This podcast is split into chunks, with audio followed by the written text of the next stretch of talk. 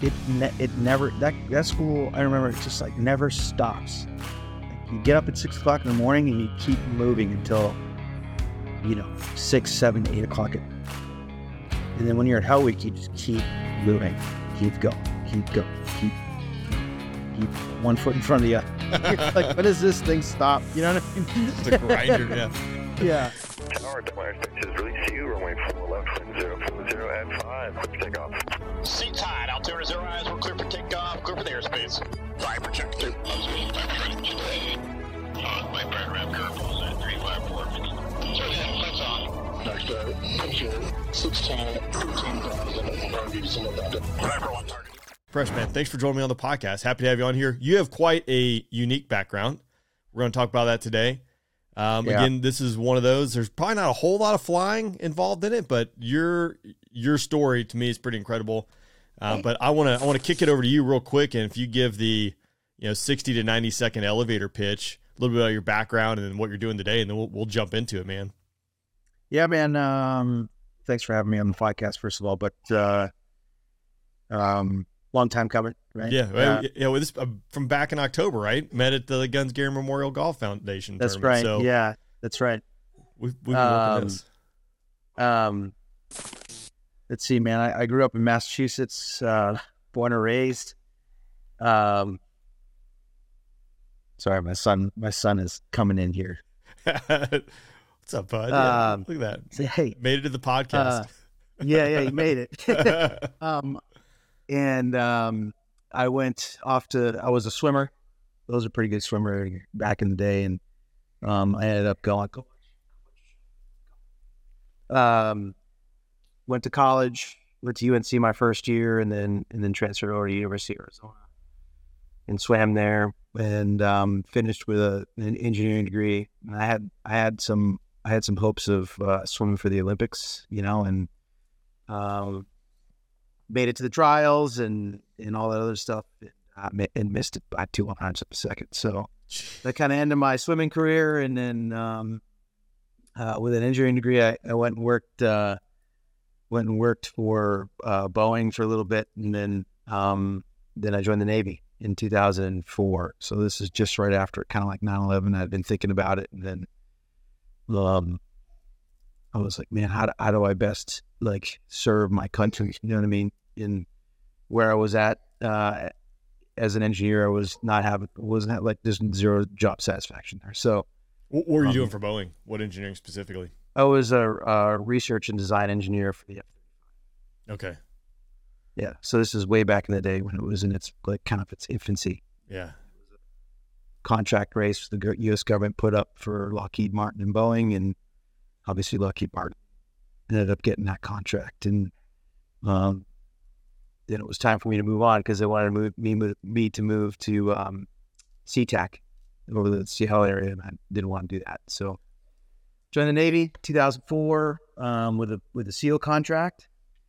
Went to to Buds, didn't make it through Buds, and then I got shipped off to um, First Marine Division as a corpsman Okay. and uh, I did I did some deployments there. I did uh, uh, I deployed with one five, and then um, first recon battalion, first force time, um, three times, and then um, I saw kind of saw the writing on the wall as a as a recon corpsman. I was like, I need to go somewhere else where I can be operational for the rest of my career. So, um, 2009, I got out of the Navy, and the next day I was in the Army, and switched over to becoming uh, an 18 series guy, uh, a Green Beret, uh, Special Forces guy. So, um, went through the Q course and went through um, 18 Delta school. So I became an 18 Delta. Got assigned to third group. I was there for about three and a half, almost four years, and then I kind of got the tap on the shoulder and um, to go over to Delta Force or the unit over at Fort Bragg. And um, so I went over there as a uh, direct support medic and um, finished my time out there in 2020. And um, a couple of things happened in between there where know, they were like, hey, man, you're, you had 16 years or 50, it was like 15 and a half or 16 years. um, the guys were like, just just stick it out, stick it out. You got five more years. And I said, no, I don't have, I have a daughter. I don't even know. Um, I've had some like pretty traumatic things happen to me, and I was and I wanted to play golf for a living. That was always something I wanted to do, and it was kind of like I was lifting and shifting fire already. So I didn't want my mind somewhere else, especially in that kind of environment that the unit has, where it's it's it's very focused on that job, and um, I I was gonna do a disservice to those guys, you know, if I if my head was somewhere else. So, um, I decided to leave in 2020. Like it was kind of crazy, you know. I got out March one, 2020, and then COVID hit. Right, so here I'm gonna go play professional golf, and then like the whole world shut down. Um, which is kind of blessing in disguise, man. Like I got to hang out with family a bunch. I got to practice a bunch, you know, get kind of prepared for for what I'm I was about to do, and um, and then we found ourselves here in St. Simons Island. Uh, moved from North Carolina to St. Simons uh, that same year, at the end of the year in December. So, um, it, you know, kind of a kind of a blessing in disguise, dude. It was it was cool. A lot to unpack there. I'm gonna even I'm gonna pick up almost where you left off there, the end with COVID, because I was getting out of active duty 2019, and you know I got the transition sucked for me. I was just talking to a guy this other day, like I don't know how it was for you, but getting out, there's so much, there's so many unknowns. You're trying to figure out like where you're gonna live, how you're gonna pay the bills, all these yeah. things. And uh, had I slipped like seven months later, like I had several buddies who were either retiring or getting out in that February March timeframe and then yeah. like, the world shut down. They had no job. They were scrambling trying to get back into the reserves or active duty. Like it was a crappy yeah. time. I think some, you know, it obviously worked out for for all for all of them. And I think probably today people would say, "Hey, it's a blessing in disguise," kind of like you, where they were able to get a job, pay the bills, they got a lot of family time and things like that. But that was a really crappy time period, especially to be separating. And you you separated. You didn't retire. No, I, I separated. Yep. Yeah. I ETSed in with 16 years on the books. Um, and, you know, going back to 2020, uh, I, you know, I realized, you know, what's funny is when you're in the military, everything's kind of like cookie cutter, you know, right? You get, you know, you, you get your paycheck, you have a chow hall, you have this, you have that, anything you need, that they get it to you. And then when, when you get out, you're like, holy, holy cow, like I have like all that support underneath you is gone. But you realize that all that support um, that that was underneath you, um, I don't want to say that it was it's just kind of fluff, but the thing is, is like you're the one that's creating whatever your situation is, right? So, yes. um, you know, it took me a little while to kind of figure that one out. Um, but I already had like a, I already, you know, I still had a c- clear, concise goal of what I wanted to do. So whether it was now or later, it doesn't really matter. I mean, my sister said it really, really well years ago. And this goes back to when I got into the army. So, you know, for some reason, the JPAS people don't talk, you know, like your secret in a room and secret stuff. Yeah. So when you have a secret in the Navy, doesn't mean you have a secret in the Army, right? So I got shipped to Fort Sill uh, at warrior transi- transition course, right? So I go to this stupid course and to be an army soldier, and uh, and uh, they're like, "Hey, you got an 18 X-ray contract, but we can't ship you off because you don't have you don't have a clearance." And I was like, "Well, I had a clearance in the Navy here," and took them two months to like push a button to be like, "Oh, look at that," you know. Surprise. And my I was talking to my sister, and she goes, "You know."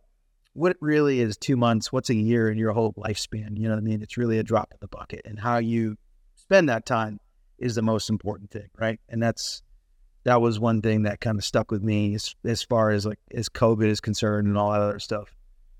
Um, world shutting down.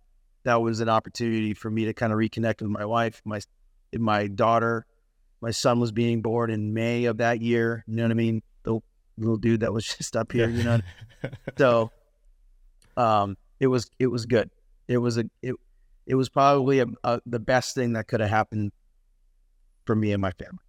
Yeah, yeah, that's awesome to hear, and that's one of those things too. You can't read the label from inside the jar. I think Mace said that, and it's it's tough to sometimes remove yourself from the weeds and get the 50, 60,000 foot view, especially as the chapter's being written, right? Like you don't necessarily know how it's going to end, and there's a lot of turmoil. It's funny that you mentioned, you know, like JPAS and like all these kind of inefficiencies that go back and forth. You're like, you would think this would happen and this would be automatic. I I moved reserve jobs. That is the story is like so. You know, the Air Force for 16 years has had all like it has paid the same bank account, right? There's been no change. I'm in Right. the reserves and I have to move jobs. And, you know, naturally it's a 100 page checklist. All this information already exists in multiple databases throughout the entire Air Force, which, you know, is a pain for me to get access to, but Right. personnel have access to and still pay. They're like, hey, we need your bank account information. I'm like, just keep paying the same one, no change. Like, Yeah. no, sir, we got to, you have to fill out this form, get it signed, get it notarized. Unbelievable. And you're like, how how is this even yeah possible? I dude, I have a I have a tremendous amount of respect for you uh, exiting at like that 16 year point because I know that was not an easy decision. Because everyone's like, dude, you just got four more years and you get a pension, four Yeah. more years. But Yeah. your story, at least on the Air Force side, um, I think is more and more common where guys are punching at the 15, 16 year point, which would have been unheard of 10, 15 years ago. Some of those guys continue on, they go in the reserves and get a reserve retirement you know, Mhm. at age 60. That's Yeah. not an easy that's not an easy decision to make. Prioritizing your family and like I love what you said like lifting lifting and shifting fires uh what what what the the platitude there was. Yeah, yeah, yeah. Not not an easy thing to do, but you already had a goal set and uh, pressing out forward, which is golf. We'll talk about that in a little bit, but dude, I, a tremendous amount of respect for doing that. Not not an easy thing to do, and I'm glad it's worked out. I'm glad we were able to connect, and here we are today doing a podcast. Absolutely. Here we are, man. I So- appreciate it. Backing all the way up, uh, so missed the Olympics just by a couple hundredths of a second, which is Yeah. wild to me. Jump into engineering, and you mentioned, hey, you want to serve your country. What was some of the decision making process? Like, what drove you to the Navy? You enlisted in the Navy, correct? Yeah. So, like, what was that like? What was the decision? What was going on in your mind in that time frame that ultimately ended up put you into a sailor's uniform? So um, there wasn't much information about the Army or even in the Air Force, you know, like the combat controllers and the PJs. But I knew I wanted to do something in special operations. Um, you know, like I'm like I'm like the product of the '80s, dude. So you know, like Predator, Commando. I mean, Right. you, you, we could, the list goes on and on, right? Uh, uh, what was it? Executive decision, like oh yeah. these- so it's like all like you know Navy SEALs, right? Charlie Sheen, you know.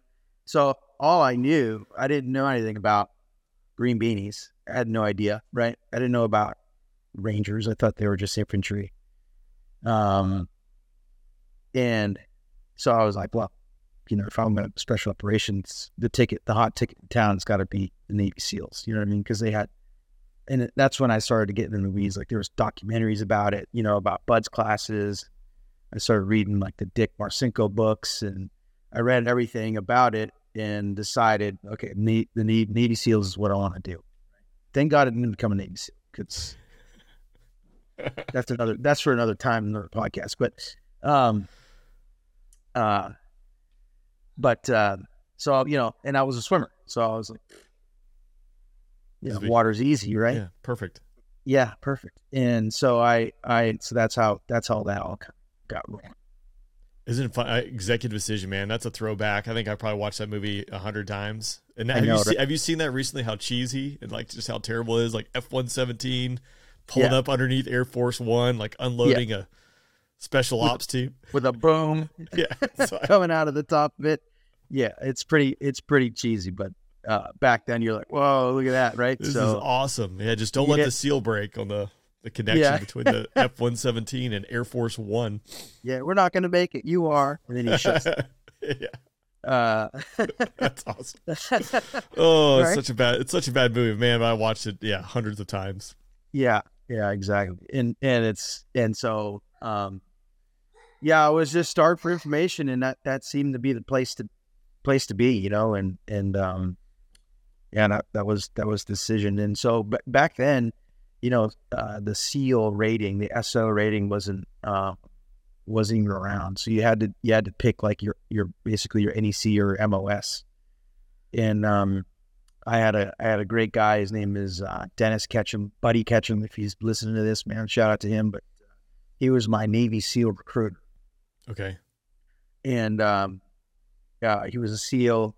This is um, I had moved back from Tucson, Arizona, to Massachusetts after quitting Boeing, and um, he's like, "All right, so you want to do something?" He takes me down to get the ASVAB done. He's like, "Oh shit, you scored a 99," which I didn't know. I was like, "Is that good?" He's like, "That you could do whatever you want in the Navy, right?" And I said, "Okay, well, I'll um, I'll uh, I'll become a corpsman, which is like a you know like Navy medic, whatever. Yeah. You know, it seemed like up kind of my alley, a little bit sciencey, a little nerdish, like I am. So, um, and uh, so you know, off to Great Lakes in in in the corps school, and I reported I reported to I reported to Buds in late 2004. All right. Yeah. I kind of cruise, I cruised through boot camp easy, cruise, and then I went to corps school, and it was like a self. They did a they did a pilot program where you just basically clicked slideshows and then took a test, and um, Here's some combat gauze and a sucking Yeah, chest some- wound. This yeah, yeah, you're good to go. yeah, exactly. And uh, well, you know, back then, man, they, they didn't even teach anything about, about trauma. So they taught like a lot of hospital stuff. You know what I mean? Like wound care and all that other stuff. But it wasn't um it wasn't like your first aid um, you know, you know, tactical practitioner type stuff. It was it was just like if you were stuck on a hospital ship or in a hospital somewhere, this is how you would take care of it. Yeah. Interesting. I mean, it makes sense. The 2004 timeframe, right? Like Iraq was probably nine months, 12 months into the Iraq invasion. Afghanistan's been around for a couple years, but Yeah. all those lessons learned. And I, I just think of even like the basic, like Air Force self aid buddy care. I remember like 2007, maybe it was talking about like a sucking chest wound and like how to do it, but like use your ID card and like wrap it up, you, you know, yada, Sure. yada, yada Yeah. but you saw that thing evolve based on you know dudes being in combat for 20 The years and different just- ideologies, different different ideologies of of wound of wounding. You know what I mean? Like now we understand, um, we understand ballistics and um, and uh, and how that affects cavities now way more, way better than we ever used to. You know what I mean? yeah Um, we also like, and like shout out to all the special operations medics that are like that love medicine, but you know those guys they they really they move the needle on how the Army, the Air Force, and and the Navy do um, T Triple C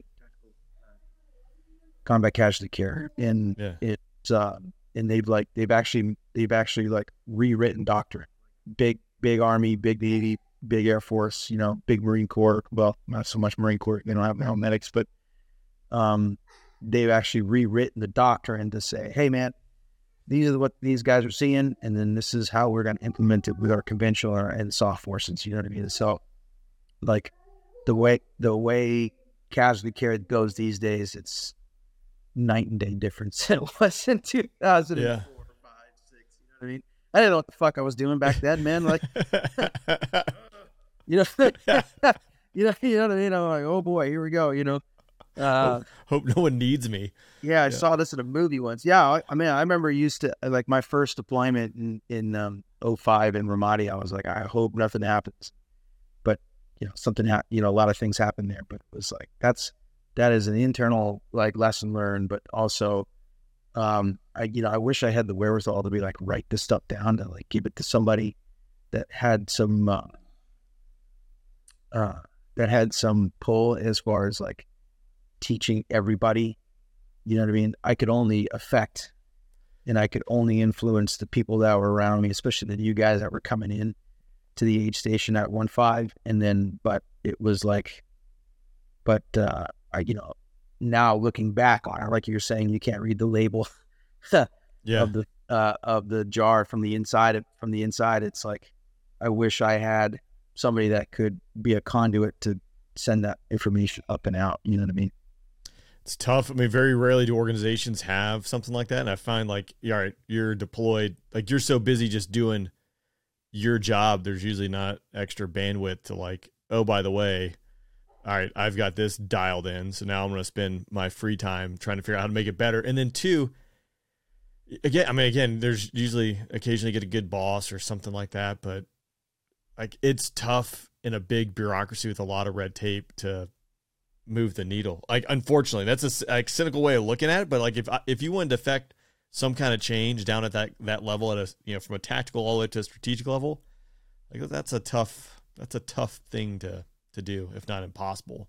It's Like, oh, yeah. really, really, really hard. Yeah, yeah. It's like- it's it, it's really really hard. And and it's like I again, it takes it takes a whole career to get to where you're going. And the only place I ever saw that was at the unit. Like, you know, those guys were we were writing doctrine on how to use whatever type of kit, whether it be weapons, med, commo, whatever. They're like, what what are the unit guys doing? Because we want to learn from them. And that's in it obviously being an going from the infantry and then all the way up to there, it's two different milestones there, but it's like you, you when you look back, you go, oh wow, like those guys, um, they they they were the ones that were affecting change. You know, I was like probably made one parallel that I did see it. So like our weapons officers, so those are you know the instructor pilots. They go out to Nellis. They spend six months through a grueling course. They learn you know all the secrets, all the integration, um, you know with national assets, etc. And I would say our last deployment. So sniper pod on F sixteen. I think the time we deployed, we could generate Cat three coordinates. yeah, So not super. I mean, it was it was good enough for government work, but we actually because we were dropping so many bombs and we were generating so many cat. We're like pin like we had all the documentation, all the footage.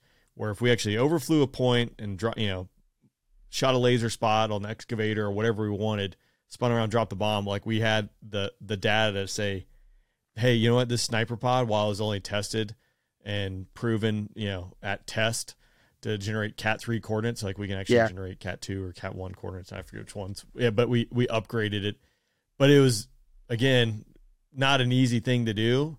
Uh, but probably the weapons officer dealing with the weapons school is the only place where like, hey, this this thing, this doctrine can get adjusted and fixed. You know, in four Pretty- months, which is which is lightning cool, right? yeah, which is lightning fast. Yeah, so it's cool to see those type impacts. Otherwise, yeah, probably again too is like tourniquets. I think tourniquets from a medical standpoint, when you join, it's like you put a tourniquet on, like that leg's gone, that arm's gone, whatever it Yeah. is. Yeah. Now, where it, like tourniquet Yeah. everything, and then you- yeah, you got re- reperfusion rates and, and time and all that stuff. Man, I, you know, like, um, so going back to those days. So after I got out of Buds and then went over to to First Marine Division, you have to go through a school called uh, Field Medical Service School, which is like, which is like a, it's kind of like a, it's a transition school to teach corpsmen how to how to hang out with the Marine Corps because the Marine Corps is a different culture. You know what I mean? but they also they're also teaching you some trauma trauma stuff how to be how to be the guy on the ground basically saving lives and i remember rolling around there was a field exercise that we were doing and rolling around with with a rag and, and sticks in a in a gatorade you know the ring you know when you pop the top off the gatorade that little like little ring that sits on the bottle Yeah. Had like a bunch of those rings to to like to uh to hold down the windlass basically the stick and uh, so we were using sticks and rags in a, in a Gatorade ring as a tourniquet. You know, nuts, it, right? it, it innovative. yeah, and that's early 2005, right? So it's like, you know, and now and now like everybody everybody's rolling around with some type of tourniquet. Yeah. I think I mean I got two tourniquets in my truck. You know, like you can just Yeah, it's yeah, you never leave home without one, right? yeah, when, especially you see obviously it can say it can save lives pretty quick in a traumatic event. Uh-huh. Dude, that's that's wild. Buds, uh, h- how was how was Buds? Um, it's a, it's a, it's a, uh, man. Like I don't want to, I don't want to put any uh, words in people's mouths, but it's a, it's like a circus. It's like a big circus. And you just got to endure it, you know. Yeah, Um, and you know, fortunately for me, you know, I endured it to the point where I got injured. You know, Um, but um, it's an interesting it's an interesting school, and the reason why I say that is because it ne- it never that that school I remember it just like never stops. Like you get up at six o'clock in the morning and you keep moving until you know six, seven, eight o'clock at night, and then when you're at Hell Week, you just keep moving, keep going, keep going, keep keep keep one foot in front of the other.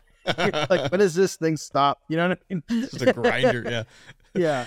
Well, you know, we were talking beforehand. I know you, you can only go into so much detail, uh, especially with where you work beforehand. But I was listening. It was like the Shawn Ryan show with Chris VanSant uh, and Kyle are kind of talking about that because those guys have similar backgrounds. Because like the SEAL community, I mean, there's documentaries on buds, there's TV show. I mean, books, everything on it. Secrets out. Yeah, like everyone kind of knows, and uh, you hear SEALs joke about like when they joined in the early 90s late 90s 2000 like there was nothing right? There was like charlie sheen. Like that was like the intel you sure. had on buds. And now like you know every single day what's going to happen and how to go through it. The the process for green berets and going to the unit delta force not as well known or documented. But can you compare those two? Like like do those programs like parallel one another? Or is it more like hey you, if you're going to the unit obviously you still have to prove yourself. You're still being trained and going through things, but is it like the circus you can describe? Because having never done it, right? I, I feel like I understand what you're saying. Like you watch a yeah. documentary on buds and it's just people getting hit with fire hoses and yep. marching into the ocean. Yeah. Is doing like the unit, is that kind of same or is it a different vibe? So yeah, I mean there's they're diametrically opposed and they do it and each one in each one does a great job of selecting the personnel that they're looking for, right? Um, they, you know, so in in buds, it's like everything is in your face, everything is performance based, uh, sort of. You just got to hang on. yeah. You hang on, you can you can kind of make it. Uh, well, I, you know, I never made second or third phase, so I'm, so I can't tell you, can't speak of that. But the during first phase, you know, in doc and first phase, everything is in your face. Um, they're not teaching you much. Like it's more like, hey, you know, um, let's see if you can sink or swim. Basically, you know what I mean.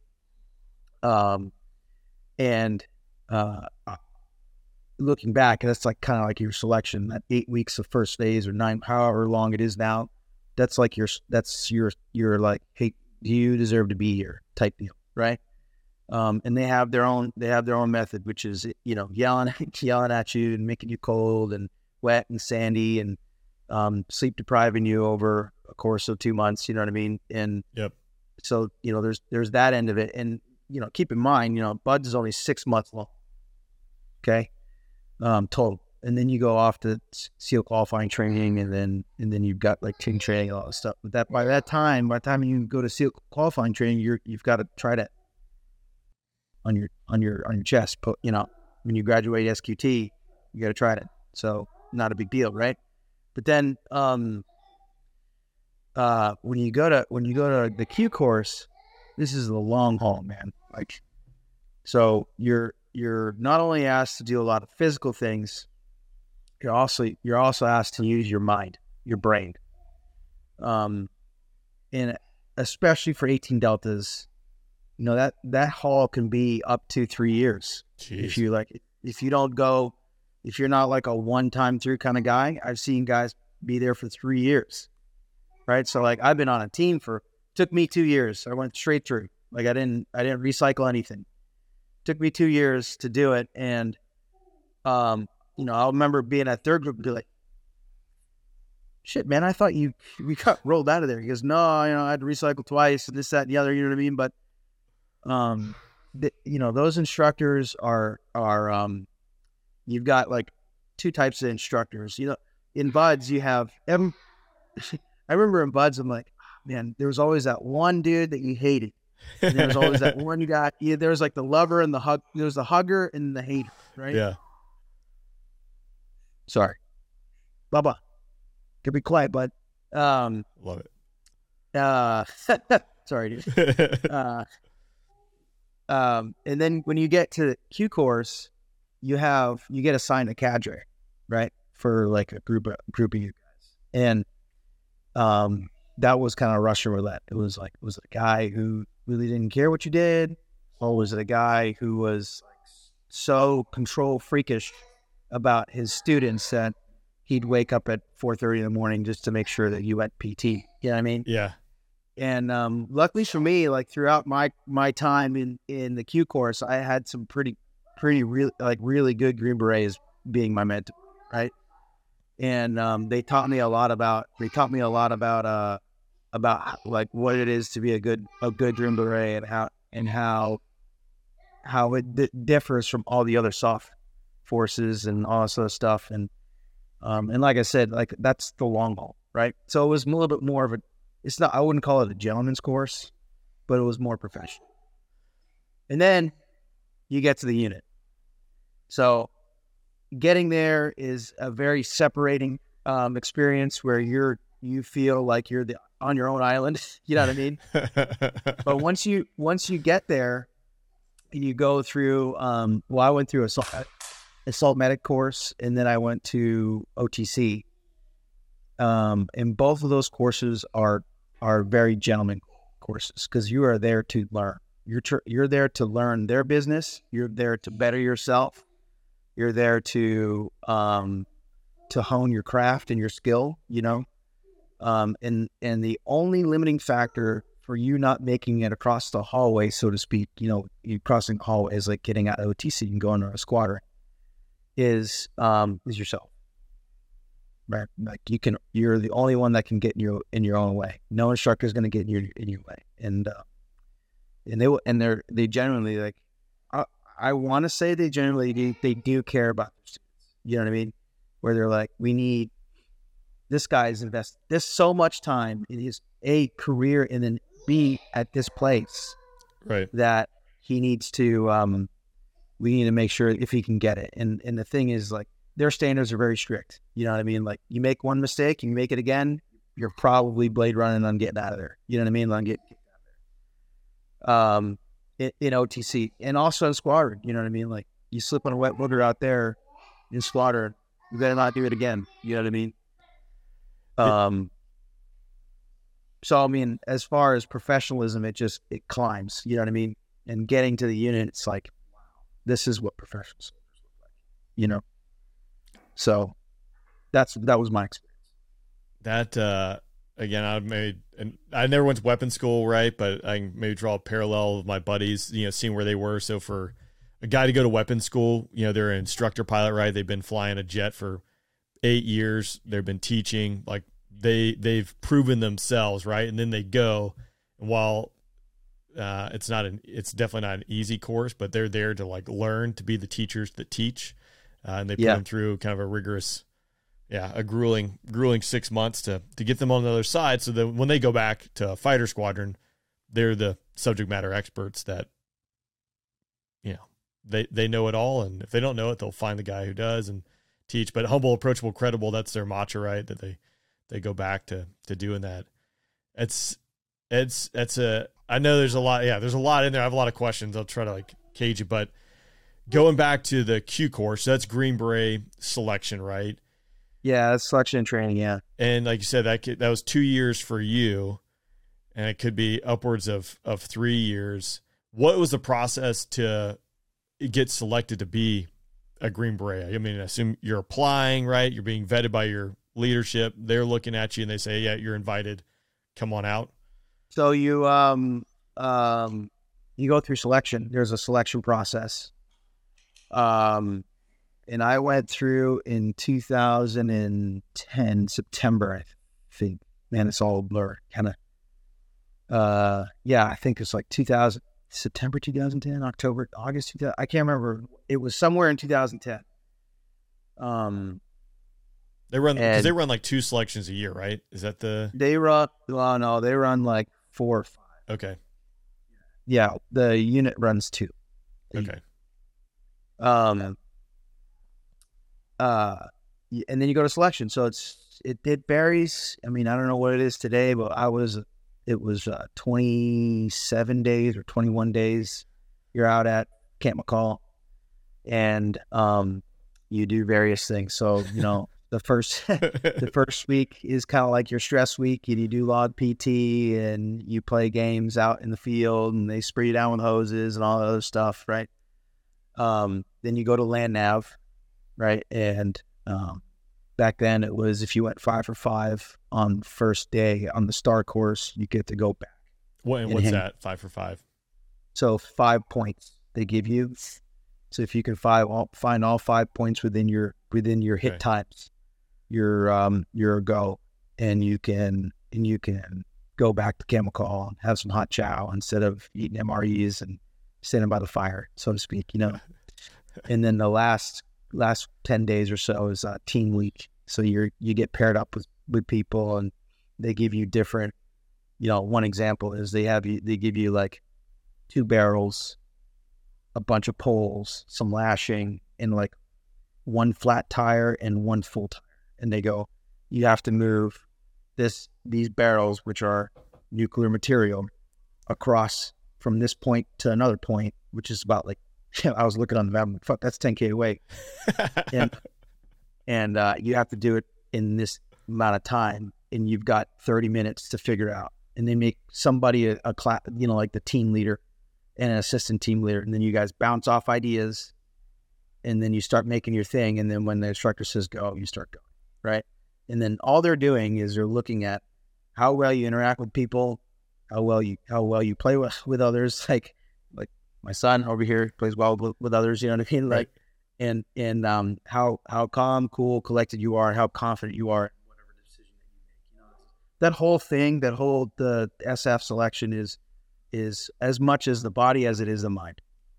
Um, because they they don't want a guy who's just gonna go freaking out because his plan didn't work, or he's a control freak, or he's a micromanager Stuff. You know what I mean? So, um, that's the selection, and then at the end of that, you know, you go in um to the to the big hall, and they tell you you're selected or not selected, and these are your strengths, these are your weaknesses, um, and then this is your MOS that you're going to get. Basically, your 18 Bravo, Charlie, Alpha, Alphas are the officers, obviously, and then, um, and then what your language is going to be. So, uh I would say it is funny too to hear like or I mean I'm sure you see it like the guys you get thrown into a group with but like you realize the scenario you're in there's no good there's no great solution right and it's always like there's an 80% solution and it's not going to be perfect uh, and stuff's going to go wrong but then like the meltdown like some people will have you're like dude all, like one just make a decision like own the decision be a good dude, like work with people, don't lose your mind. But it's amazing They like you get to like, yeah, you see these very. I mean, it's the same. Like I don't know, copy and paste. Like here, let's give a problem. There's no good answers. We're gonna induce some stress and just see how people react. You know, and you got the one guy who has a meltdown. yeah, one of them was like, uh, you had to push, I can't remember, it was one or two Jeeps, and they, the Jeeps didn't, was missing a wheel in on like one of the sides, right? Then you had poles and lashings and stuff, right? And uh and it, it you could steer it. Uh and we were pushing the thing and the leader was like just yelling at us. I remember my buddy was like he just had enough and he goes, you know, shut the F. You know? like, dude, yeah, you know, and um, you know, he didn't really know how to take it. He just kind of he stopped yelling, he stopped giving, you know, um, command and control, and um, we missed our hit time because because of that. You know what I mean? So, um, it's it it's uh it it definitely it definitely they definitely do a great job of. I don't know how it is now, but they did they back then they did a great job of selecting guys that had the aptitude to go to the Q course. You know, you know, are they are they do they work well with others? How is their mental aptitude? You know, um, uh, I just had one on the tip of my tongue, John. Whatever, I, if I remember it. I'll- yeah, not not an easy thing to go through. What was your language? My language is Urdu, spoken in Pakistan, Okay, which is inevitable to my home language, which is Hindi. those two get So- along so well. I hear. yeah, I know, and I was like, you got to be kidding me, right? You know, so uh, uh, I can I can speak it, I just couldn't write it. So I learned um, when I went to language school. I learned how to how to like how to write it basically, Okay. and I would practice with my teacher. Um, and I heard stories of guys like, "Oh, you're already you're already a native of that language. You can pass through language school and all sort of stuff." They asked me if I wanted to do that, and I said, "No, I don't, I don't want to do that. I actually want to, you know, how to how to write this stuff and be uh, not scholastic at it. I don't want to be a I don't want to be an erudite scholar, but Right. at least you know if I find myself in that country, which I did, Yes, shocking. um, I can yeah, shocked. Right? I can I can um I can get by. You know what I mean? As far as uh, as a local, I don't I don't I don't I don't want to stick out as a as a guy who's a, as a foreigner. You know what I mean? Yeah. That's one thing that people listen might not fully uh, know. Like Green Berets, obviously special operations, but being a master in a language and a culture, and then going to embed with you know forces from that host nation, whichever you know your group or you're responsible for, building that partner force.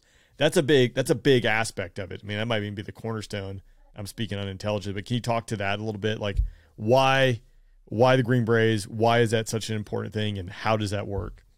So um, they're different from all other special operations because um, the uh, uh, the key the key difference is the the unconventional warfare ability, right? So now everybody's saying we can do unconventional warfare, but um, I I heartedly disagree because it's um it's not taught in some of these programs. You know what I mean? Uh, we're taught how to do this stuff, and then we then we further our further our skill set when we get to group. And the other thing is being able to go into any set country and speak the language and also be culturally culturally aware of what's going around them, right? So um, if you look at the old like Vietnam Green Berets, right? Um, and then some of the like the 80s and 90s, so they you know they were involved a lot of, with a lot of low intensity conflicts. So if your your your viewers or your listeners aren't aren't aren't uh, familiar with low intensity conflict is, U.S. was involved with a lot of those things, and Green Berets were part right? So just look up what low intensity conflict means, and you can start looking at some stuff around the world of like geopolitically what the U.S. was all about back then. Um, and that's what made Green Berets so successful on the ground in Afghanistan. I think you know what I mean.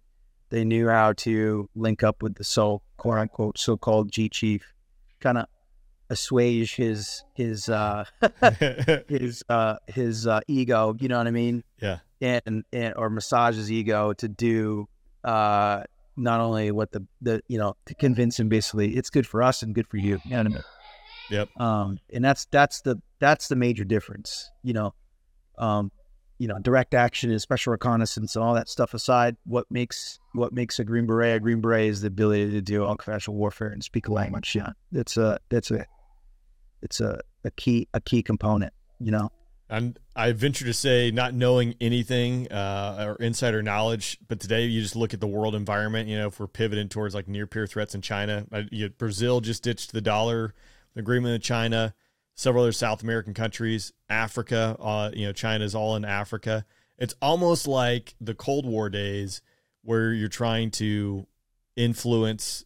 You know, these not not necessarily all third world countries, but countries that are up and coming or that have needs where they look to a superpower to come in and you know build roads or you know give kickbacks and to corrupt leaders and arms and all sorts of stuff but having it's so important in my opinion and again not being a strategist but to have US representation out there vying and making sure we have good relationships uh, Yep. working with government militaries throughout the world and I think that's going to be even you know in the next 10 years like the landscape landscape is changing and we're going back to kind of the bipolar uh, war or world where you had you know the U.S. and the Soviet Union now you know U.S. and is it China like I think probably most people would venture to say yep and now it's so important to be in all these little countries Yeah, I mean, um, where I mean, it the the history speaks for itself, right? I mean, uh, you know, JFK, whether you liked him or hated him, uh, you know, it doesn't really matter to me. But you know, he created the SF like branch basically in the army, he pulled it away from the CIA, the office, the OSS, and, and brought it over into the military DoD side of the house because he realized that, that we are are are the you know we didn't have that capability, that force to be able to go into another country and and and you know they say by with and through, but it's more like you know um, linking up with with indigenous personnel, training and equipping them for not only their own personal defense but also for the U.S.'s strategic global political uh, needs. You know what I mean? And you know, the day we go away from that, I believe, uh, is the day that we lose a big, big piece of, you know, just like you're saying, where where China is starting to not infringe because it is a free world. It's a free world and they can do whatever they want. But Right. um, uh, they're they're starting to to kind of like dip their dip their spoon in the pot, so to speak. You know what I mean? As far as uh, influencing different countries, and obviously they're going to go to the countries that are the weakest, right? Yeah. First, Well, it's I mean, yeah, you say I say China, right? Like we do the I mean, we're doing the exact same thing. We've always done the exact same thing. Like we just want to we want to be number 1 and keep doing that and by Yeah. China doing that, like that now you all right, hey, the US gets knocked out of the the number 1 seat if you will, and there's ramifications economically, et cetera. Um but yeah, so we I mean, we do the we do the exact same thing, oh, 100 percent.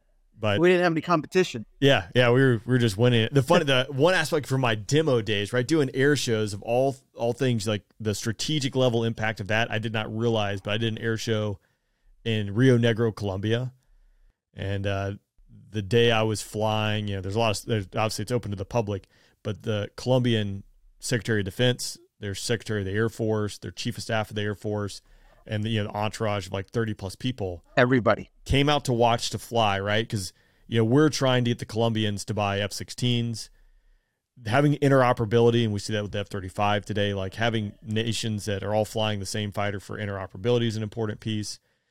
But you, you know, obviously, you're, there's a lot of there's a lot of things that are benefits when you go down that road. Um, but That's right. but partnering with these nations and having a good relationship and building that relationship it's multifaceted and i think it is it is really um, really important if you know we want to stay stay number one It- you know Yeah, I mean it's uh it's it's a it's a it's a huge piece of the pie. Like, yeah, totally agree with you. You know, and and it's it's an it's uh we've been practicing it for a long time. yeah So we should be pretty damn good at this, right? yeah we should We should be. We, Yeah. I mean, that we say we should, right, right? right.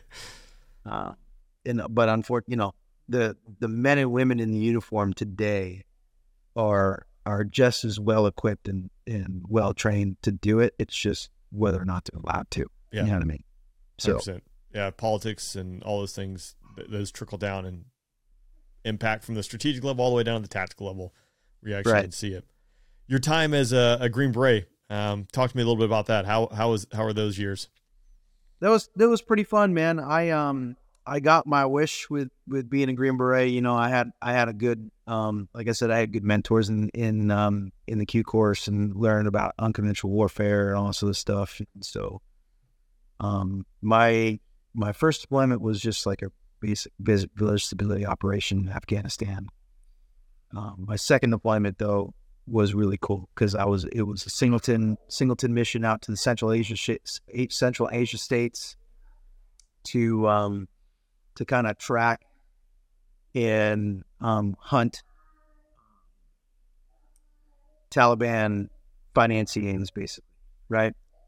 And and see how that how that um how that money was getting funneled outside of the country back into Afghanistan to fund their fund their war against the United States. Basically. You know what I mean? that's wild In in our in our allies. You know, and so um, I started in Tajikistan and then made my way via vehicle into Uzbek, and then uh, made my way in into via vehicle into Kyrgyzstan. Um, I've, I've been to the Gorno-Badakhshan Oblast province, whatever, which is the eastern border of Tajikistan in the southern in the northern border of Afghanistan. So we're talking Hindu Kush Mountain, Silk Road. Yeah. I've driven that in a No in a Toyota Land Cruiser, um, with a broken header, just sounding like. Uh, I've touched the China border. You know, I went to Pakistan. That was a good nine months. That was really um, an eye-opening and fun um, nine-month deployment. So I was all alone, um, collecting uh, information for Dude. Here's the funny part, right? To me, I hear uh, it sounds epic until you have to do your travel voucher uh, post deployment of Holy shit, dude! The- that, the- that travel voucher post deployment. I mean, I can't tell you how many times it got it got kicked back to me. yeah. and um uh luckily i had some i had some good leadership that kind of stood up for me and they were like no no you don't understand this guy was just he just did this this and this and Yeah. he was part of this program and that program and and uh eventually it got kicked through but my wife was like you know we have like $40000 worth of bills here right yeah so i was like this sounds epic and i can only imagine the uh the person behind the computer that was like no yeah that doesn't have a receipt for this. Nah we don't go there. You can't do that. You know like dude um oh he's like not even our mission set. Yeah okay. Yeah well, right. uh, hey, hey i didn't just go here because it was fun. I didn't go to Yeah, yeah. because i was like hey this is nice. What so when you're doing one of those singleton out there obviously you're developing human contacts doing all sorts of stuff. Um i imagine you're doing a lot of intergovernment crosstalk potentially like feeding off one another. Yep. what um can i'm super again i was trying to like not go down a, a rabbit rabbit hole that we can't come back out of but we'll send it. Let's go. Let's see yeah the um day in the life of man like how did you start that process? So you get dropped off you drive across the border but then you're trying to integrate into these networks and find these people. Like how did that you i know there's pre-study and there's probably some you know handoffs Yeah. but dude like day one like just to how to get started because you i think go tdy to a school right like just getting getting on base and if even get a rental car or taxi like that's the pain of the air force like how do i get on base from a an uber uh, because i can't get a So rental do I- card you know How do so I get across the border? It was yeah, like- like dude, I can't even get a rental car authorized on DTS orders for like a you know three month TDY. But like, hey, go go do this. You're going here. Like, how does that even start?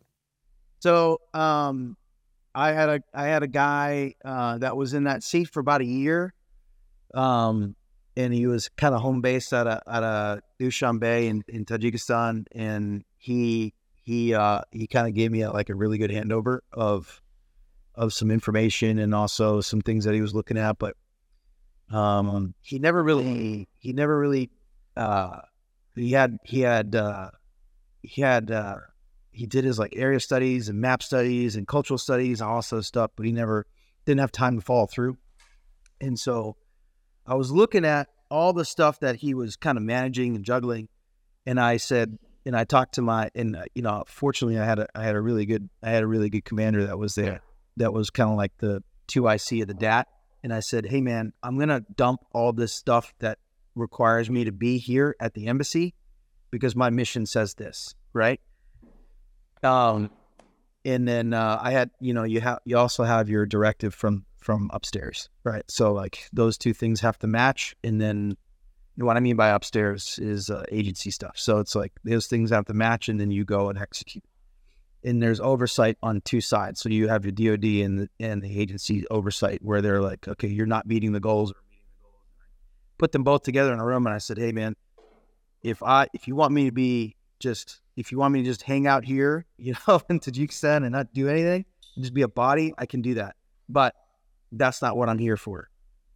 Right? This is what I'm here. I'm here to do this, that, and the other. And they were like, okay, go ahead and execute. Right? And so had all this stuff that he, that uh, that Dave had had had handed down to me, and um, and so I just started following up, man. Right? So like the first one was like, how porous is the Uzbek border?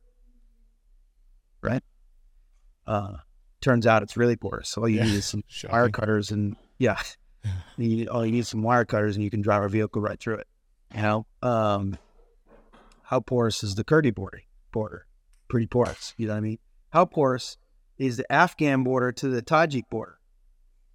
Not that porous, right? There's only two two places that you can cross cross the Panj River, and and um, yeah, there's and their and their border security is is pretty robust. Now, um, then it's like, well, how how is how is black tar heroin getting out of the country? You know what I mean?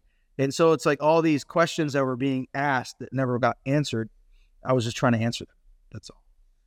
And um, so you know that's that's how it all how it all started. And then and then it started. You know that that was a slow trickle for about two months, John. And then um, after after I started answering these questions, I'd go to these places and meet people. And my Russian got pretty darn good. And um, and I would start speaking a little Sputnik to them, and uh, uh, they'd be like, "Oh, this guy's all right," you know. And I wasn't a white dude, which I think really kind of dis- disarmed them. You know what I mean? And Yeah. uh, and then they would be like, "Yeah, we see mules coming across at this time of day or this time of year, this that and the other," and that would give me more information to go back to do a surveillance or whatever it may be, right? So met people to get like a good layout of the land as far as um, uh, of how nefarious activities kind of uh, start and all that stuff, and and um, and so yeah, I mean th- that nine months I was pretty darn busy. I was busy. in that a good- time, yeah, I was like in that time period. Did you? I- Can you talk about how how does that money? How does black tar heroin make it out of Afghanistan? You know, onto the streets of U.S. How does that money make it back? Like, how is that beneficial? I mean, think of just shipping something from one part of the world to the next with FedEx or whatever is yeah, fa- fairly easy, but to get you know illicit drugs out of Afghanistan and then money back into the the Taliban, how's that work? so the the um uh, in my in my experience the um the it goes one of two ways so they make the opium in afghanistan they package it and they ship it north through tajik not a porous border but if you have enough money you can adjust the border patrol guys right the the Yeah. national security guys um because those guys are hard up for money anyway. The Tajik government isn't paying them very much money. From there, you have pretty much free reign of driving it to wherever you want to.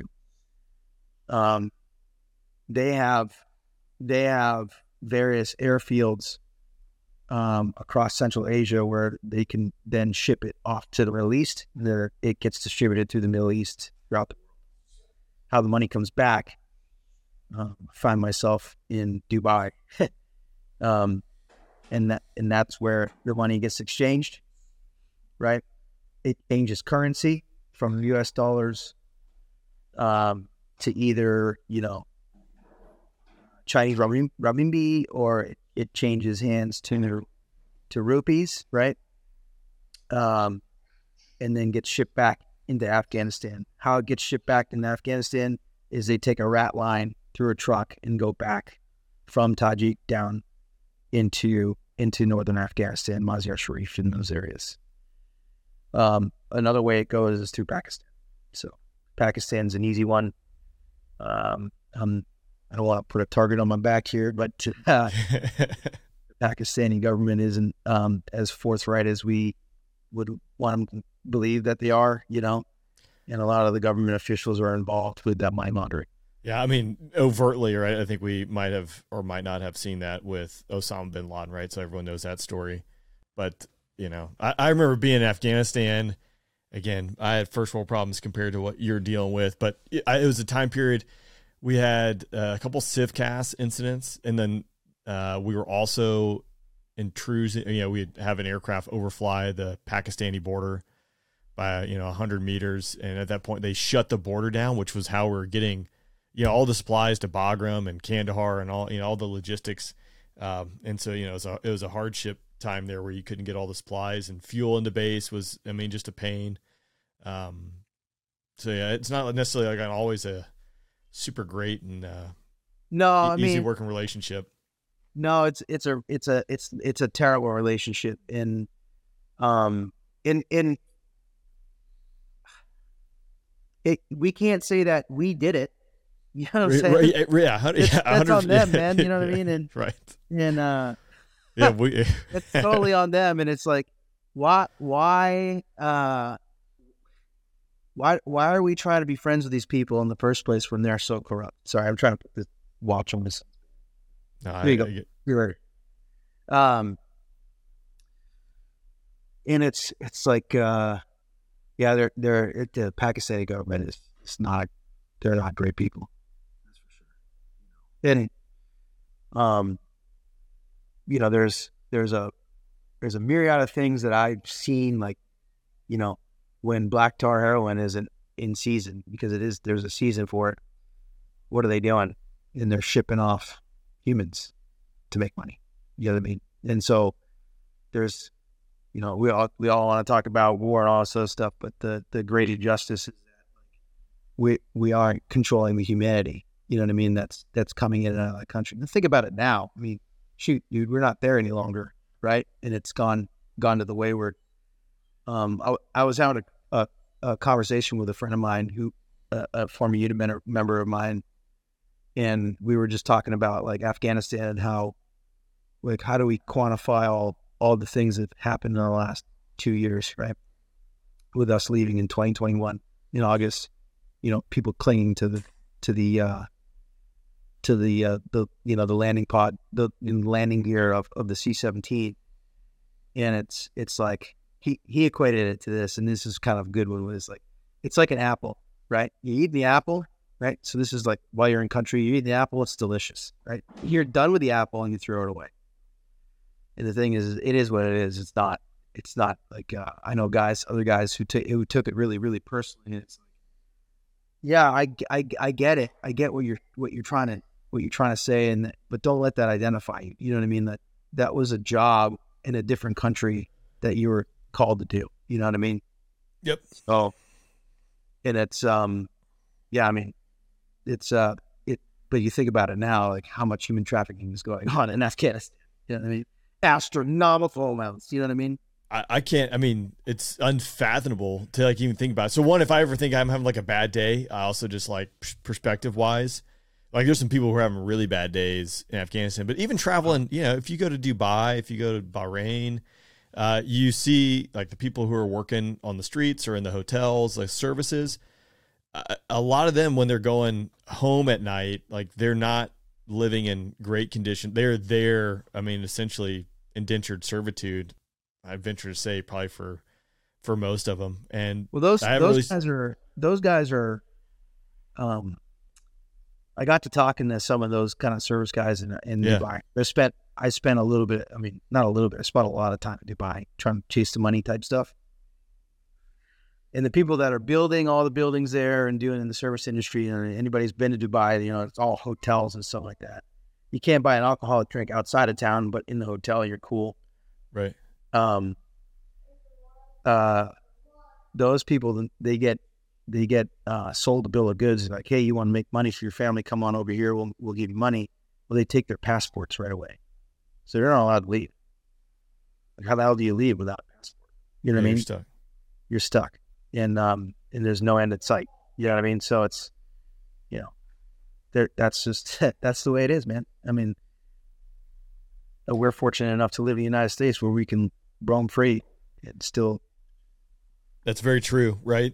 I I have uh, I interviewed Ed Calderon. His episode hasn't released yet. It'll release before this, but yeah, Ed he was a uh, he's the drug guy right yeah yeah. So he, he fought yeah fought cartels right down in Mexico. Now he's doing a bunch of survival and uh, things like that up here in the states. But he brought up a good point too. It's like you know like COVID, right? Like we still had lettuce, we still had fruit and vegetables showing up. I mean, it's the same the same deal is happening with people who are trying to get across the border, and then all of a sudden they find themselves like they're in indentured servitude. They're slaves. They're stuck working in the fields because they paid some coyote or some you know someone to get them across the border. Right. Like man they they have no options.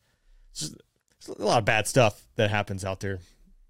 I mean it, that's the that is the yeah that's just the way it is man. I mean uh, it's not i'm not gonna it man maybe it sounds crass to me crass to, to people, but it, I am not going to lose any sleep over it. It's um, you know, um, that's just the way the world has worked for eons. You know, I mean? since the millennia, uh, since the beginning of time, this is how it's been, and Yep. um, There's no changing it. I uh we're just we're just better equipped stuff like this. You know what I mean? yep. Yeah. Yeah. We don't have runners any longer. You know, you know? Yeah, hundred percent valid. yeah. So man, that's that's pretty interesting time. So you did two deployments as Green Beret, and then you you came back, and then did you get invited to selection, or did you apply, or like I um I uh, opened my my inbox one day and um and I don't know if it's a mass email or whatever, but it was like, hey, there's a there's a union out there that would that uh, that would let would that that has the opportunity for you to go and, and try. And I kind of put it on the wayward, and this is like 2000. Let's see, 2015. This is 2015. Okay, and my contract ended in 2017. And uh, Julia, my wife Julia, was like, "Well, what are you, what are you gonna do?" And I said, "I'm gonna do one of two things. I'm either gonna go to this unit, or I'm getting out to play golf, right?" And she goes, "Okay." So I put my packet in to go over over there. It gets accepted. I go to selection, and I get hired. Um, uh, let's back up for a second here. I went to selection, and uh, the I was at the board, and they were like, "Well, you know, thanks for coming in, but we're not going to hire you." And I said, "Okay, that makes my decision like easy." Yeah. yeah. And I was like shaking everybody's hand. I'm like, thanks, see you later, you know? And uh and I get a call that was like I think it was a Thursday or a Friday or whatever. And then I I uh I'm sitting back at the third group company office and I get a phone call. My uh, company sergeant major Chris Ramsey gets a phone call on his phone. He's like, Paresh, you got a you got a phone call here. And I was like, Who is it from? he goes, I don't know, some sergeant major, right? So I answered the phone and it was um Sergeant Major Scott Brime. And he goes, Hey, we'd actually like to hire you. what changed? You know what I mean? You're, and so anyway, I took the job and, and, uh, and it went on over there. And, um, I cleared, I think I cleared posts because at that point, you know, when you're, when you're in that kind of a secretive unit, you have to clear posts and all this stuff. I, I think I cleared posts in like three days. Got out of there. Yeah, they cut me orders within like 24 hours. I had orders over there, and then I um, I I cleared posts for like three days, and then I was over over there. I was over the fence, so to speak. So, what was the two experiences like that you can talk about? Uh, can you compare the two, or just completely different? Like to me, roaming around as a singleton through Tajikistan, Uzbekistan, um, that that seems pretty pretty wild. I imagine you're still doing some of that stuff. You're also doing some of the direct direct action type things. What, what was it it like? is um, that place did a great job of allowing anybody who had the experience to, to express their prowess in that experience. If that if that makes any sense. yeah, um, there was there was no, no holding back. You know, like we talk about risk aversion in the military, especially on the ground forces side. You know, like we're not going to do that because we're risk adverse and we don't want um, people dying unnecessarily and all sort of stuff. But uh, the unit understood and still understands to this day how dangerous that job is, and that um, and that bad things can happen, right? And, and it's okay. You know what I mean? A, a learn from it, and B, you know how do, how do we how do we evolve as a as a fighting force it is the it is the place that evolves so fast and so efficiently i've never seen it before like as a, an organization it's like an organism you know what i mean um I think it, might have been Chris VanSant when he was on Shawn the Shawn Ryan show that I was listening to.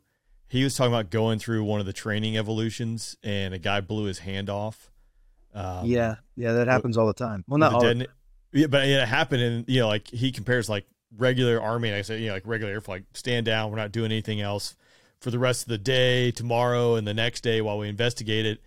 And his thing was just like, all right, next team up. Or what I mean, it's just like keep moving through it. You know, was he an otc at the time or something I think eh, when he was describing, I need to go back and listen to it, but he was going through the training cycle. So OTC right. is uh, the operator training course, right? That's right. Yeah. And so I, I think that's when it was, and I might be mistaken, but he was just like, yeah, Yeah. all right, next evolution, you know, next team up, you know. it happens. I mean, I, I was I've never been I've never been around um, breaching accidents, but um, I've I've had buddies that that have been, and it's like, you know, it's like, all right, well, he's off at the hospital, and who's who's going to be the next guy? You know, what I mean? Yeah. It's, next.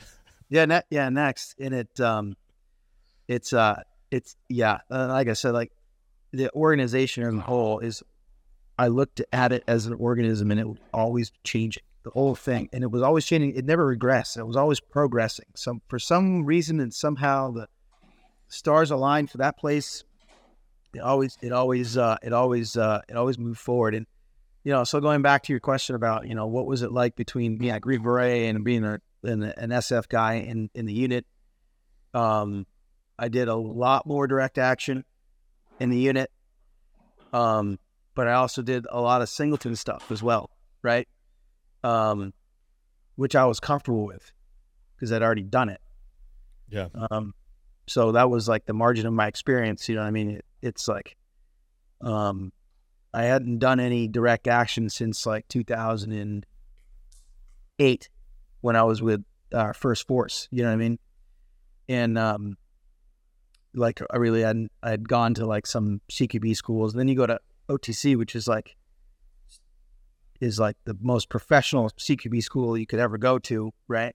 Which is you know that's the meat potatoes of it, not to include all the other stuff that you do there. But um, I did a lot of direct action and did a lot of a lot of singleton stuff. I also I also did a lot of like unconventional medicine, if you if you know what I'm saying, like um, um, uh, like uh, like, you know like uh, everybody hates the term CBRN, whatever medicine. It was there's like there's cutting edge stuff that we were working on there to help save mass amounts of lives, in, just in case something were to happen if we were going to a near peer threat, you know.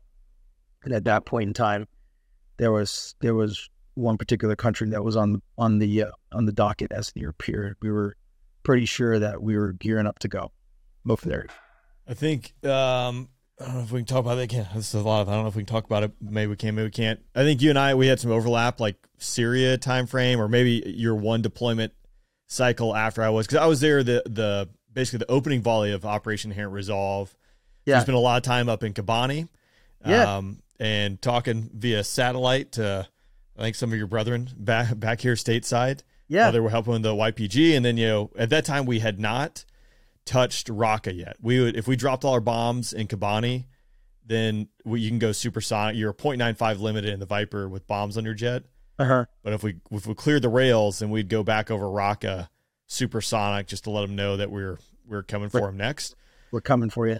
Yeah, and um, so that is uh, and uh, interesting time frame. I actually remember too the the Russians when they started lobbing cruise missiles into Syria, and you know we would actually get a Link 16 track. The surveillance radars would would throw it, and we'd see it, and then you could you know, actually lock it up with the targeting pod and see these cruise missiles coming Yeah. over uh, into Yeah. Syria, and then obviously they started moving their fighters and their forces in there, which changed the dynamic because of the onset of it. We didn't know if Assad what he was going to do. Right, he basically owned the western half. There was a Beano line. That's right. ISIS had everything else, or it was no man's land. But they had a was a Deir ez-Zor out there in the east. They had um, like an SA six site, and then they would have like some Su twenty fives. And so every now and then we call it the superpower lane. We'd be blasting directly south, like through the middle part of the country. Yep. And they'd have like a Su twenty five, which would launch out of Deir ez-Zor, going back to the the motherland on the west coast, like the safety. And they either those guys were completely unaware we were there, but you're just kind of navigating this. Like, is he showing awareness? Do they, you know, do they not? Do they, you know, there's some interesting missions where like, hey, there's a certain point like escorting B ones here. If they launch and they even turn and point their nose at it, the B ones are inside a weapons engagement zone. Like, it, you know, does that meet hostile intent, hostile act? You know, just Right. showing awareness and you, you know, sling an AMRAAM and start World War Three. But the Russians showed up, right? And then the Russians zipping around there, and then we got Raptors flying around. It's an interesting time period. And Assad using chemical weapons, uh, dude, wild time. Where, what? When were you there? Um, I Can- was there 2000. Let's see. Hold on, sorry. I was there 2000. End of 2000. Oh, sorry. Beginning of 2017. I was there. Uh, middle of 2017. I was there. I was there in 18, and my last time was there there is 19. Yeah, so I guess twenty because like Raqqa, like the assault and taking Raqqa back. And that was that 2016 or 2017. I mean, That was ISIS 20 held.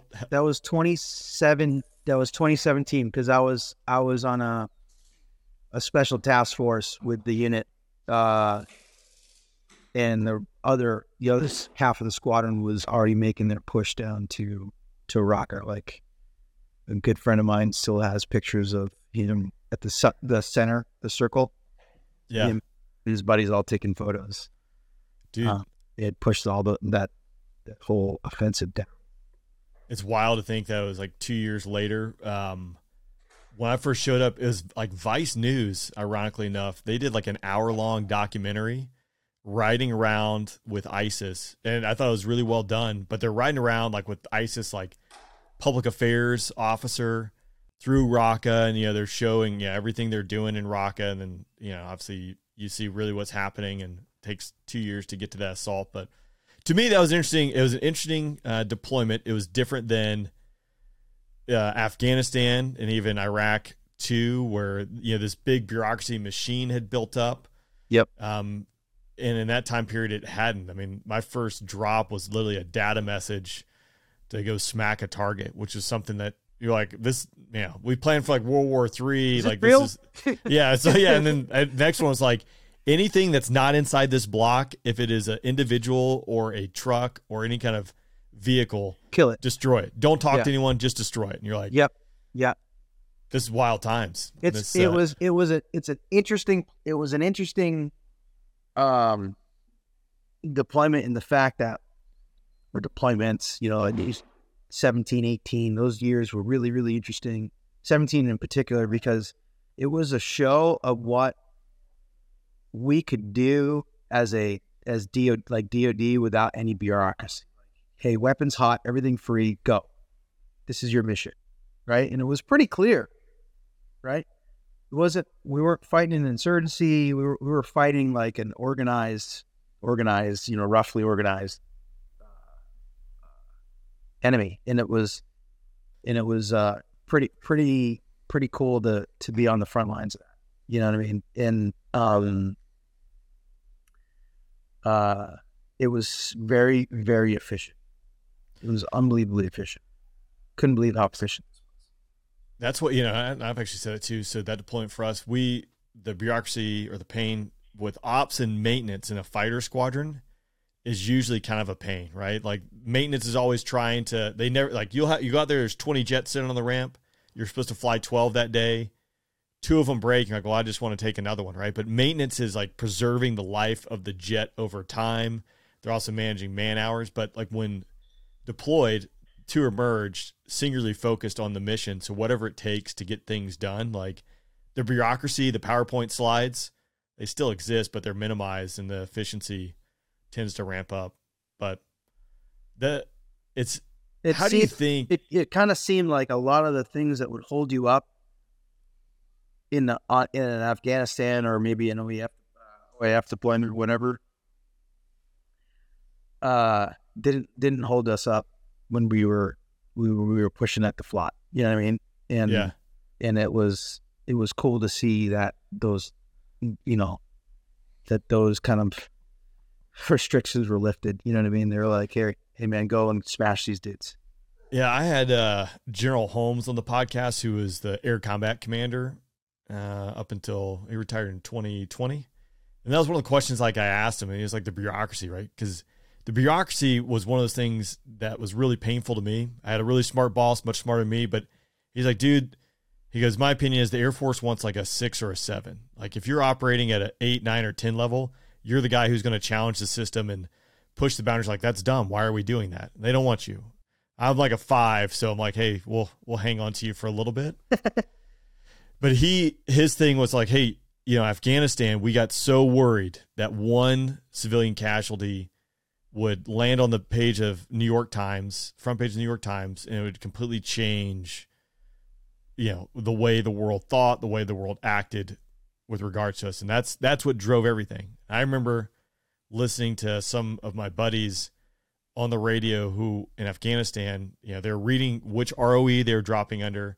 They're reading, you know, confirm your cutoff surrounded, no means of escape, you know, imminent threat of being overrun. You know, I mean, there were lawyers on the radio as part of like the nine line to confirm that they could drop. And you're like, Right. what are we doing here? Yeah, exactly. And maybe with I- I- ISIS, everyone saw how horrific that that group was. Yeah.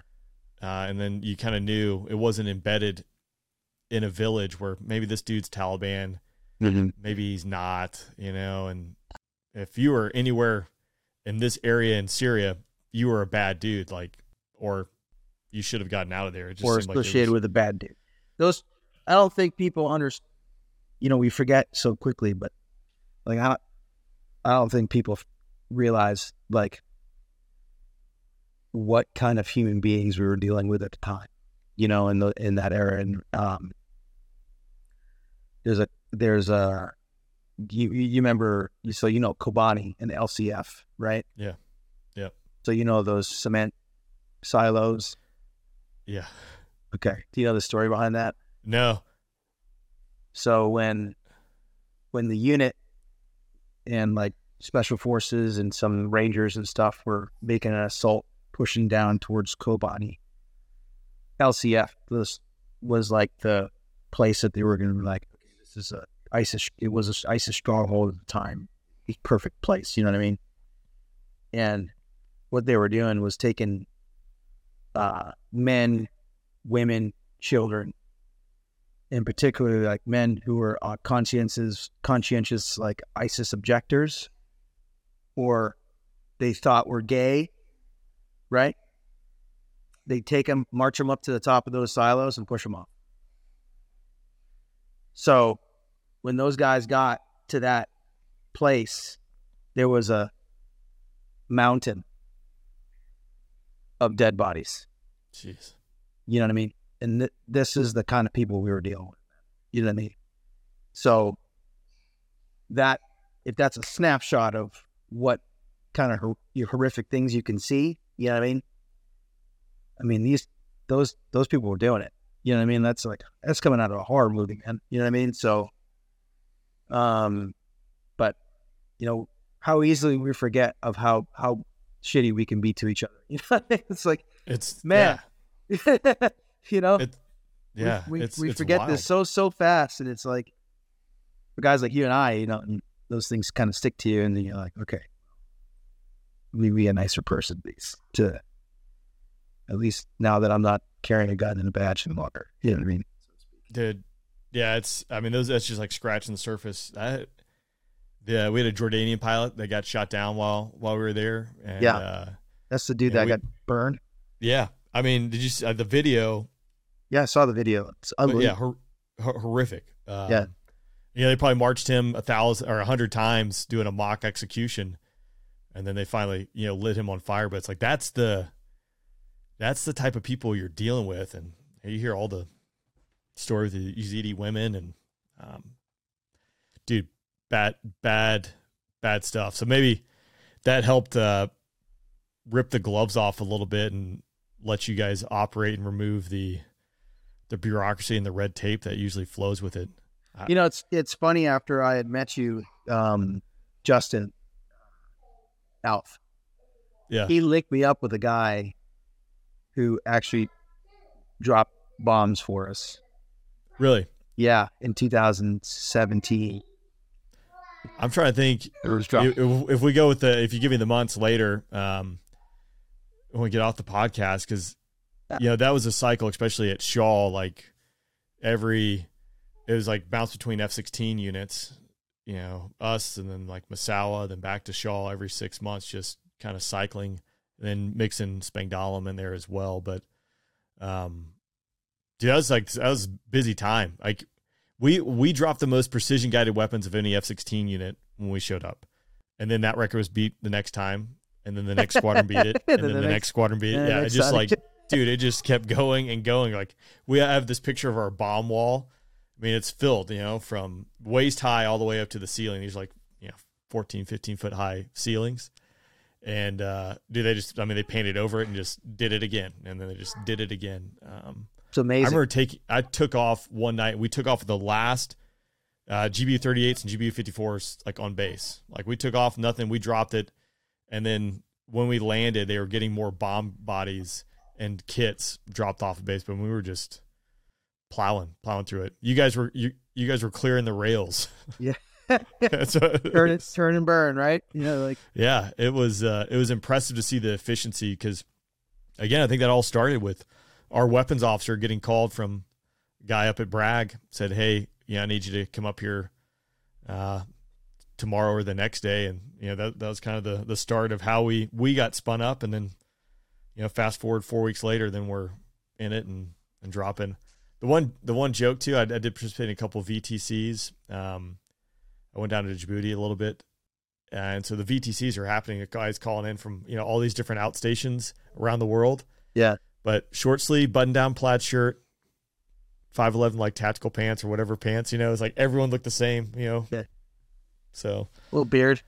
yeah, beard, beard, short sleeve plaid shirt, man. Yeah. Uh, out there, there's a lot of a lot of good dudes doing some uh, important work out there. So Yeah, Um, the hats off to him, man. Like, um, uh, yeah, we wouldn't be we wouldn't be safe without those guys.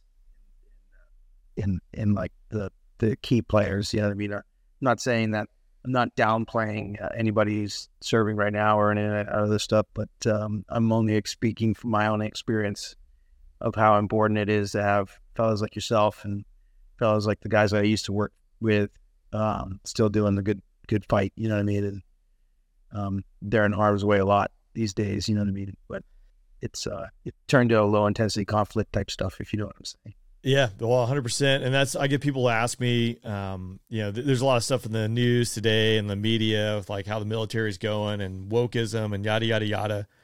Uh, and there's a lot of that, right? There's a lot of noise, um, I think, but like, well, there's no way we'd, we'd win a fight. I do give a lot, I a lot of buddies who are still doing it.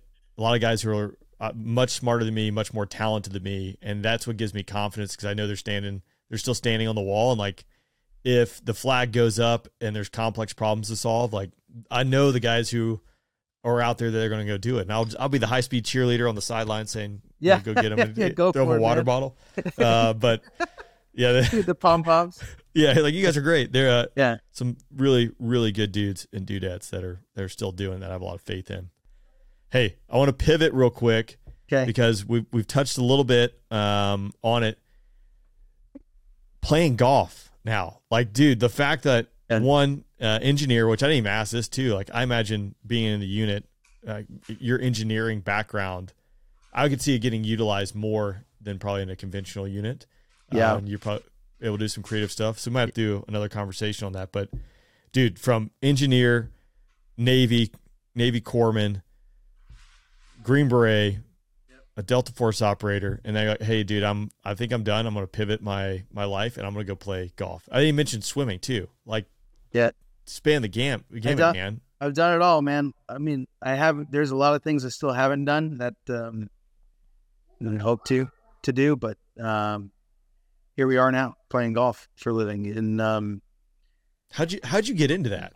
I, you know, I played as a young kid. I played, I played, uh, I played a bunch as a young kid, and um, played in a bunch of these. Um, I think it's called uh, it's called A uh, AJ American Junior Golf Association. Yeah, It's like that they have like a circuit. They did that, and then um, when I was 17, my dad goes, "Hey, you wanna you wanna enter this tournament? You have to qualify for it." I said, "Okay." So he filled it all out for me. This is 1997. Okay, so just give you a little reference on how old I am. Uh, he fills it out and he goes, "Okay, your your uh, your your qualifying date is I think it was like May something." So I, I go out and play and uh, qualify, and he goes, "Okay, you got to qualify again." I said, "I'm qualifying for the qualifying." He goes, "Yeah, you're going to the U.S. Open." And I said, "What?" And I saw, I uh, I qualified. They did 36 hole regional, and then lo and behold, I find myself at congressional. in ninety in nineteen ninety seven. Um, so you know, didn't make the cut obviously, but um, still still pretty cool story. And then I did it again in '99. Um, and then uh, I was in college at the time in '99, and I was swimming. And my in the I remember the Arizona golf coach was like, "Hey, you want to come play golf with us? You can come play with us anytime." So I had the opportunity to actually just kind of like still be engaged with with golf.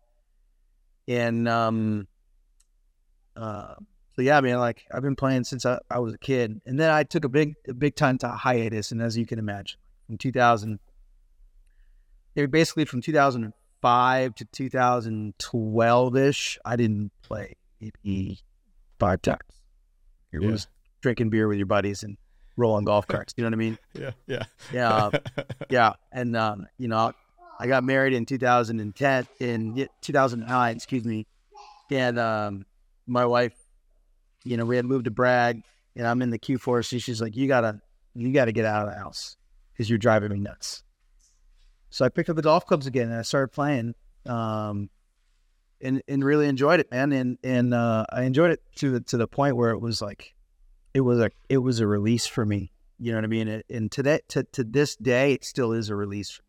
I know I'm a professional. I have to treat it a little bit differently, but man, it, it's not a job for me, right? Number like not it's not like it's not a job. It doesn't define me, but it it it and it, it gives me great joy to do it. You know what I mean? Even even when I'm playing my worst, which I've played my worst. You know what I mean? still am having a great time, man. And and um, I think maybe that's perspective.